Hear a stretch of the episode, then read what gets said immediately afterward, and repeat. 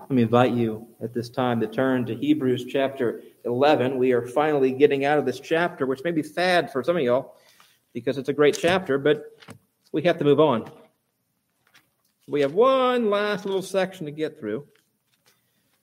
we'll be reading in Hebrews 11 29 all the way through chapter 12, verse 2.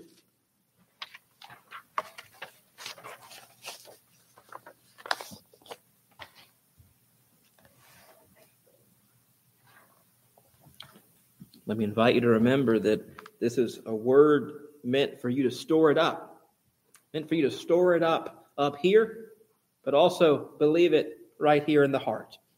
So let's come with faith, trusting that God speaks to us, no matter how we feel tonight. We hear from the author of Hebrews, we hear from our God, beginning in verse 29.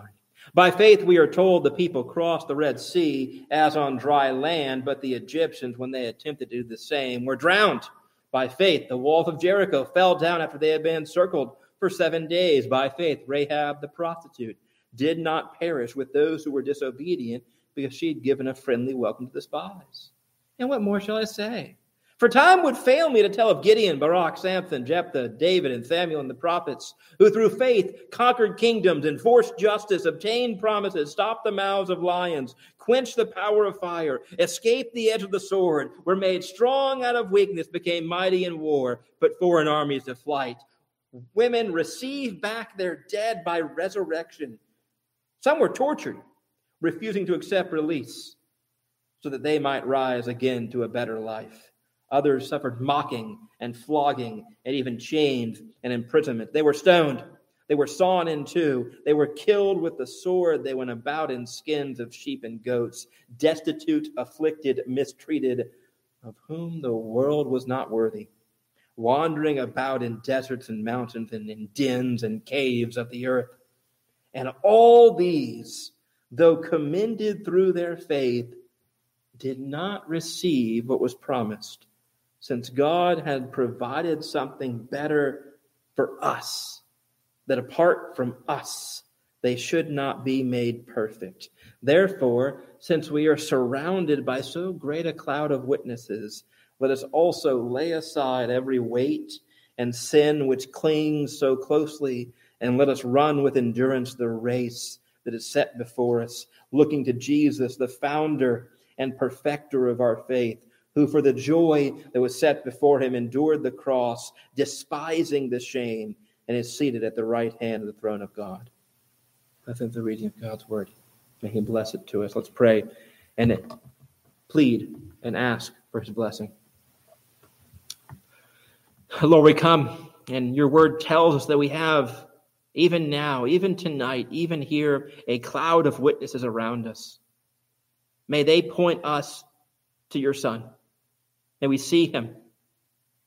May you accept the portion of our praise and our hearts and our lives that we have tonight. And may you strengthen us by a glimpse of Christ. We ask this in his name. Amen. When I was younger, I'm thinking here about age 13 or 14, I was a Braves fan. I just want you to mark that out. I was not living in Georgia not from Atlanta, but I just want to mark it out. I want to be very clear here, publicly stating this on the record. I have been a Braves fan for a long, long, long time. No fair weather fan here. But when I was younger, uh, I had a couple of pictures and posters on the wall to prove to you I was a Braves fan. I had a picture of Hank Aaron, the great Milwaukee Braves, Atlanta Braves baseball player. Now, look, I read one biography about Hank Aaron. I didn't know anything about his life, really. I didn't know his character. I didn't know if he was a nice guy or a mean guy. They're always nice on TV. You know, when you see him, they're always nice. So he, he looks nice. But I never met him. I didn't get his autograph. I didn't meet him up close and personal. He was an idol. He was somebody you look at from a long way away and say, he looks really cool. He looks really nice. Look, I, I didn't put Hank Aaron on the wall because I wanted to imitate his personal qualities. I didn't know if he was a good dad or a bad dad, a good brother or a bad brother. He was a celebrity, he was an idol. He was not a hero. You know, we have idols and we have heroes. We have idols and we have idols you look at from afar. Your favorite musician, your favorite movie star, your favorite athlete. But you don't put a hero on your wall. Your heroes are heroes because you know them. You know who they are. You know their character. What do you put in your wall if you're a teenager? You put a movie figure, you put a, an athlete. So we come here to the very end of Hebrews 11. We come to heroes. You know, we've been with two big heroes the whole chapter through. We've been with Abraham, we've had Moses, we've had these two big guys. Our author has focused on these two big heroes of the faith, their character qualities, their faith. And yet now he skips in this whole uh, these these 12 verses. He runs through centuries of the old testament. I mean what what what god gave in multiple books the author just runs through in a second all the way from the exodus to the end I mean, you'll recognize here, if you think about it, of course, he mentions Gideon, he mentions Samson, he mentions David. But if you know the stories of the Old Testament, he also mentions Elijah and Elisha. Women received back their dead by resurrection. Daniel shut the mouths of lions. But the author keeps on rushing on. Why is he rushing on? I don't know if you've ever taken your kids to the art museum, the High Museum downtown. I encourage you uh, to take them to art museum. I like art. I think it's good. Uh, you don't have to.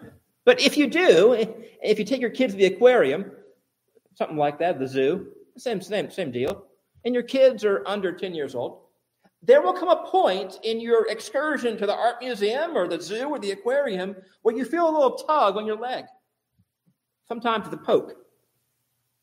And every time it's your little one saying, I'm ready to go. I'm ready to go. Are we going? Are we leaving? And what do you do if you're a kind, you know, father, kind mother? What do you do? you're at the art museum and, and you're seeing all the portraits of people, all the pictures. Well, you, you got to rush. You got to rush. You, you run through the gallery. You, you have a glance over here, a glance over there. You look for the exit and you say, Fine, we're going to go. We're running out of here. They all whoosh past, all the pictures whoosh past you because you're heading out the street. That's what we're happening. That's what happened tonight. That's what the author's doing tonight. That's what we are tonight in Hebrews 11. Tonight, we are running towards the exit. We're running towards the exit light, the fresh air of chapter 12 of Hebrews. Why are we doing that? Why does the author rush through centuries of the Old Testament? Because there's not actually a chapter 12 in the Bible. There's also not actually a chapter 11 in the Bible. They didn't have chapter divisions in the original languages. And sometimes chapter divisions are very natural and very helpful. Often we use them. Tonight, it's really bad that there's a chapter break here. You should smush them together. If you want to, you can make little arrows in your copy of the word if you feel comfortable doing that. You can bring them together. Because here's the point the reason why that's an issue. All of these heroes, all of the Old Testament heroes, are meant to bring us and to point us to the hero. All of the Old Testament heroes, without exception, direct us to Jesus Christ. Whether they lived in triumph, they died getting sawn in half. Every one of them was looking forward to the fulfillment of God's promise. From Genesis 3:15, the serpent killer, from 2 Samuel 7, the son of King David, the Messiah, whose dominion would have no end. It would be awful. One of the great issues I have sometimes is that people love Hebrews chapter 11 but they have no idea about Hebrews chapter 12. They love the hall of faith, the heroes of the faith. But they don't read on. They don't like reading on. They don't like reading on about Jesus Christ. And the problem, friends, is that may not be your situation with Hebrews, but it may be your life situation. And that you're, you're trying to figure out what does it mean to be a Christian? You're looking to all these examples. And the world and the church have plenty of examples for you. But the real question is are they pointing you? Is the Christian culture you're in pointing you to Jesus Christ? We love moral lessons, we love Bible heroes, but the great danger is that we forget the one to whom they all point. This is why, friends, if you want to get Christians to go see a movie, make it about a moral lesson. Make it about a moral lesson. This is why the, the movies that talk about marriages getting put back together or, or uh, facing the giants, these things always sell very well. And there's good in them, of course. But, friends, if you make a movie about the, the depth of the joy of Jesus Christ, who despised the shame of the cross, how's that going to sell? How's that going to sell? We love our moral lessons. We forget the one to whom they point. We love our heroes. We forget the hero of heroes. That's why the author himself, in case you don't believe me, let's look to verse 40, uh, verse 39 and verse 40. All these, all these heroes, though commended through their faith, they had commendable faith, they did not get what was promised. They lacked something. They did not receive what was promised since God had provided something better for us, that apart from us, they should not be made perfect. Do you know that if you're a Christian tonight, you have something far more precious than Abraham? You discovered something far better than any Old Testament believer ever knew. Every Old Testament saint, Moses would have given his right eye, his left eye, for to experience one second of a Sunday with you, with us here. He would have given everything he had to experience one Sunday here at the Rock because Jesus is here. The author is telling them, he's telling these Christians who are being tempted to go back to the old ways, who are looking around and seeing the world looks successful, the world looks fancy, we need to go and do what they're doing. He's saying, no, no, no, no, no. You need Jesus Christ. You have something better than anything the world can offer. You have something better than the old covenant. You have Jesus Christ. We're given some basics here. We're given some basics. And um, I, am not going to apologize in advance that uh, I will be using quite a few sports uh, metaphors tonight. So, ladies, um, hope you like sports. If not, uh, well, gentlemen, hope you all do too. But uh, we start here with the, the equipment, the equipment that God gives to Christians the equipment that God gives, the fancy equipment, as I call it here. But you have to realize that if you're a Christian, God has given you fancy equipment. You have the best golf clubs in the market. You have the best baseball mitt out there. You have the fanciest equipment money can buy because it's not bought with money, but it's bought with the blood of Jesus Christ. You have anything better than any other hero out there.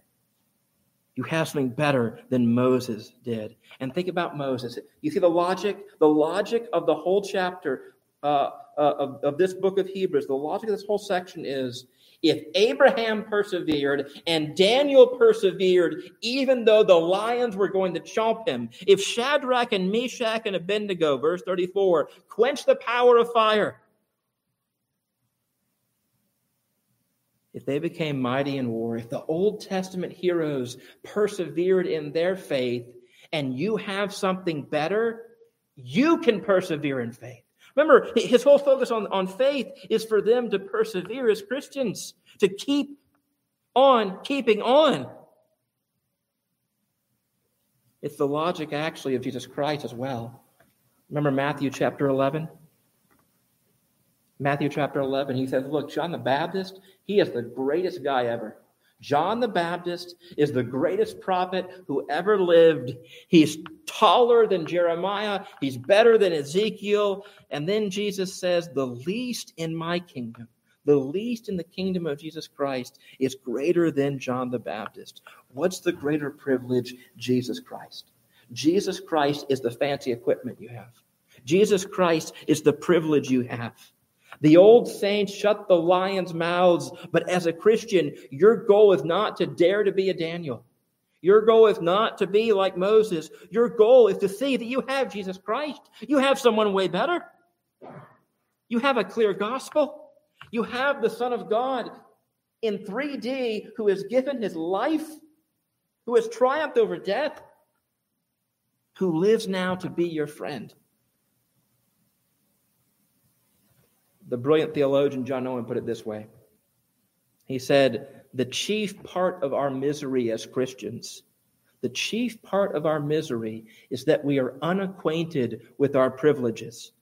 The chief part of your misery as a Christian is that you are unacquainted with your privileges. We think it's a very boring thing to talk about God's grace. That's what we talk about all the time. Very cheap thing, a very small thing to speak lightly of God being God, of God being gracious, of God being sovereign. Do you know your privilege as a Christian? Do you see the equipment that God gives you to run the race? Do you see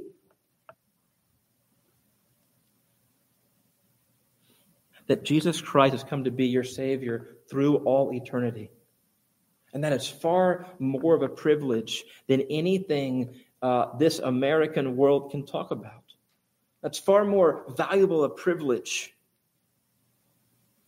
There's nothing Congress can do for you when you're dead. I'm told they try to tax people who are dead. I don't know if that works out well, but Jesus Christ, when you are dead, will still be your Savior. You have great privileges. Second, you don't just have the fancy equipment, but second, you have to realize you need to use the fancy equipment you have, the privilege you have as a Christian, to deal with the hurdles in the race. This is verse 1, chapter 12. Therefore, since we are surrounded by so great a cloud of witnesses, let us lay aside every weight and sin which clings so closely. Lay aside every weight. Lay aside the sin that clings so closely. Let's run the race. The author uses the sports metaphor. That's why I use sports metaphors here. It's because the author does it first. I'm just copying him. He uses the metaphor of a, of a race. You run a marathon, you run a sprint, whatever it is. He uses the, the image of an Olympic race. He says, if you're running, you need to put off the weight before you run. You need to put off the weight of sin. If you're running, put off the weight. You know, if you ran in the ancient Olympics, I, I think today as well, you had to meet certain qualifications. You had to be fit. You had to be qualified to run the marathon. You couldn't just say, oh, yeah, I can run the marathon. You had to have some proof. Now, you could be qualified to run the marathon. You could be physically fit enough to run the marathon. But, it, but if you came into the stadium and you were wearing a suit of medieval armor, you couldn't run very far, very fast. Technically, you were fit enough, but if you're wearing plate mail or chain mail or whatever, you'll collapse before the finish line. And that's what the author's saying. He's saying, look, since we're in a race, remove whatever is hindering your progression. Have you grasped that? The call to Watch the hurdles and the obstacles in the race and rid yourself of them. Look, there are plenty of good things that are legitimate as a Christian that you can do. There are plenty legitimate activities as a Christian that you can do. But for most of us, we love those legitimate things, those good things. We love them so much, they cling to us and they come up the works of grace in our lives. This is a common trap, I think, for all, for all of us. We have all sorts of fine activities, all sorts of fun activities we can do. But as we build them in, we build Christ out of our center. As we build them into our life, they gum up the works of our lives. Look, there's nothing in the Bible, I tell this to myself, there's nothing in the Bible against playing golf. But anything you love doing can prove to be a most subtle enemy of the Lord. There's nothing in the Bible against loving your kids or your grandkids. In fact, there are commands to love your kids and love your grandkids. You probably should if you don't. But it is very easy to be obsessed with your kids and your grandkids and find you are never obsessed about Jesus Christ. Nothing wrong with grandkids. There's danger there, isn't there? In every area of life, in every stage of life, you need to put the race first the great athletes do it today. I mean, Tom Brady is 45 years old. He's a quarterback. He's able to focus so much on throwing a football in the right place at the right time that he can still play professional football at 45 years old. Now, that may have ruined his family life, I'm told, and any faith he may have. There have issues with, with that, but he's able to dedicate that to a sport. And the author is saying the race is everything. The race of the Christian life is everything.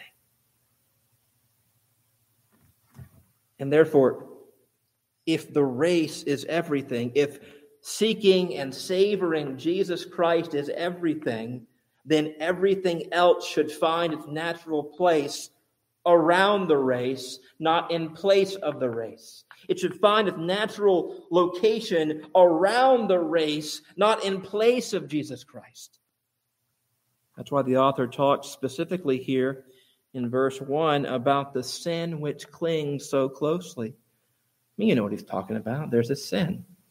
There's this pattern you have in your life. There's this tendency you have, and it's just it's clingy. It's holding on tight. And you need to deal with it. We heard this morning from Jacob's life.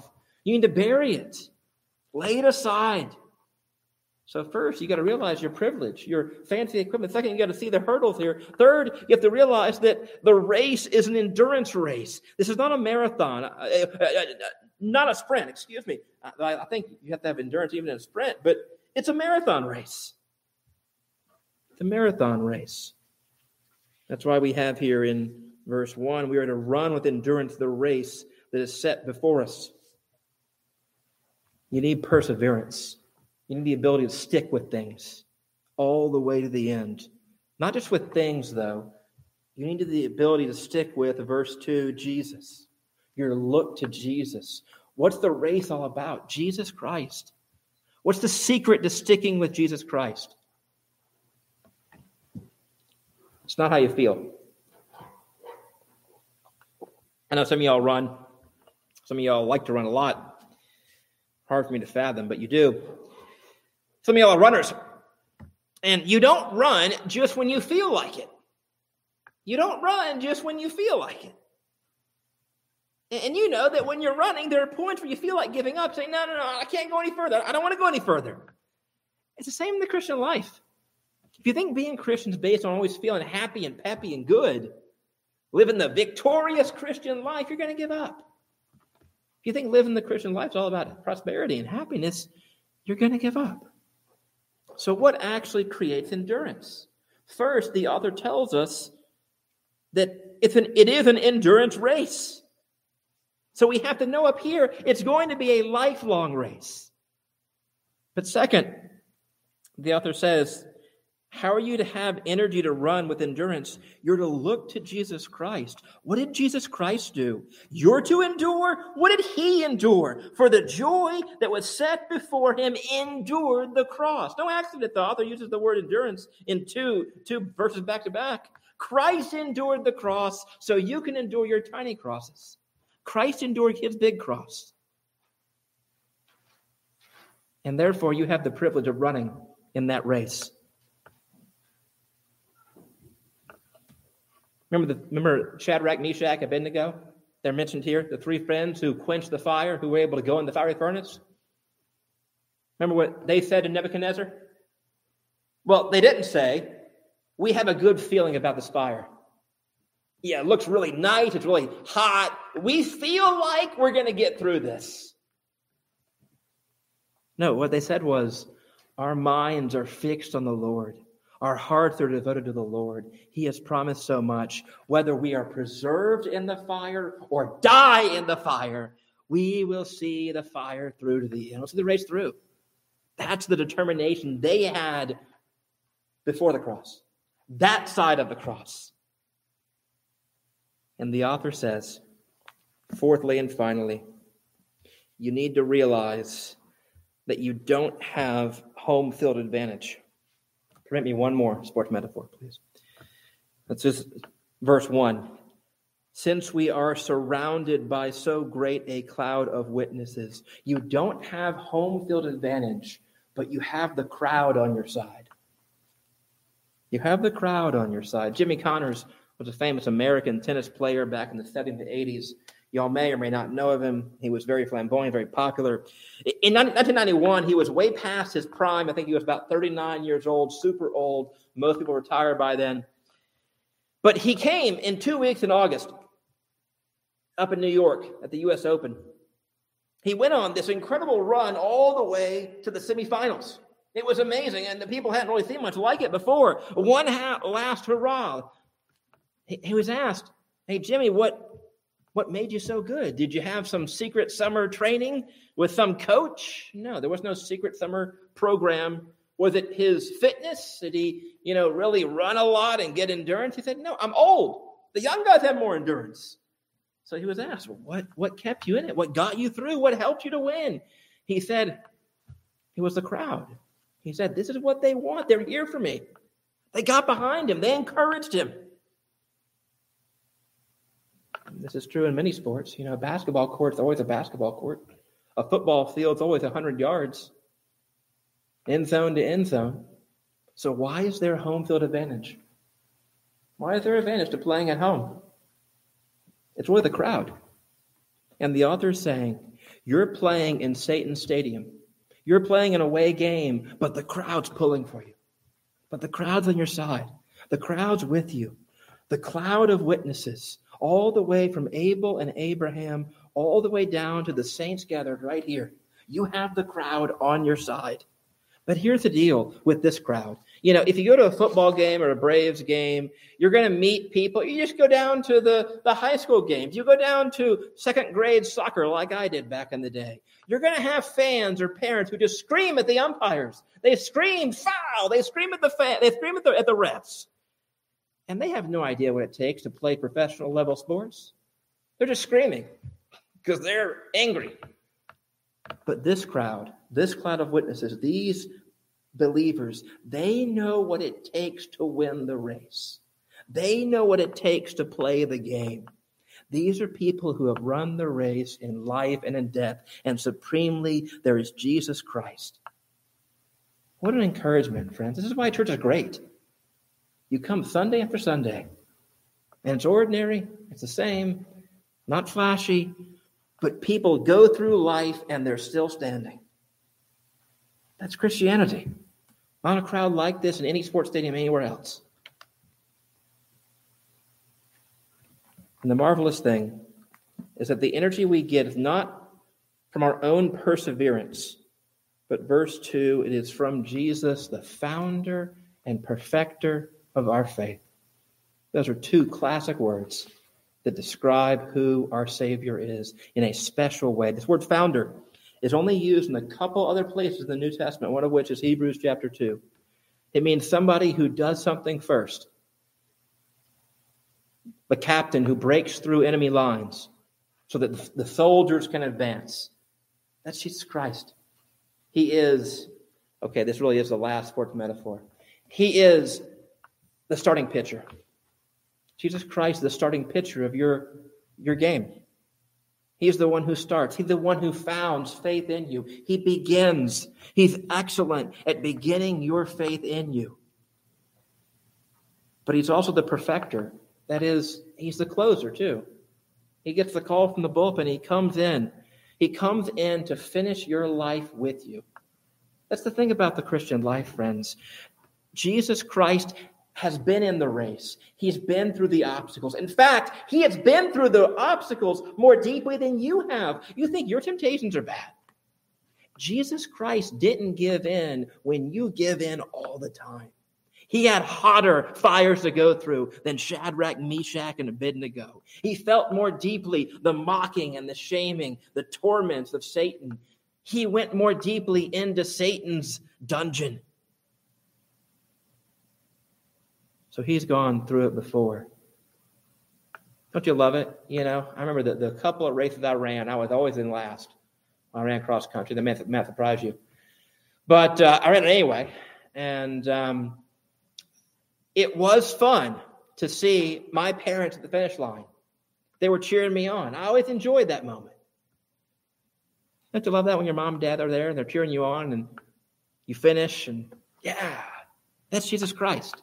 He's the finisher. He's at the finish line. He's waiting for us. And yet, the beautiful thing about Jesus Christ is that he's also running with you. See, the thing about Jesus Christ is not that he's just a good example who's done it before. And you can kind of trust him. It's not just that he's the closer who's at the end, he's going to give you that last boost. But Jesus Christ is actually with you right now. He's with you right now.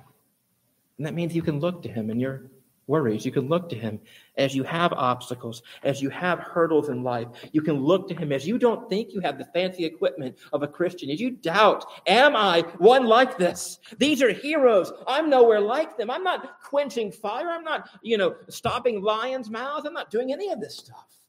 And yet, if you're a Christian in Jesus Christ, you're doing all that and more. You don't need to be a hero because you have Jesus Christ. How long has it been since your eyes were on Jesus Christ? What a tragedy. What a tragedy if you were offered Jesus Christ and you were instead happy with something way less valuable. Don't do that.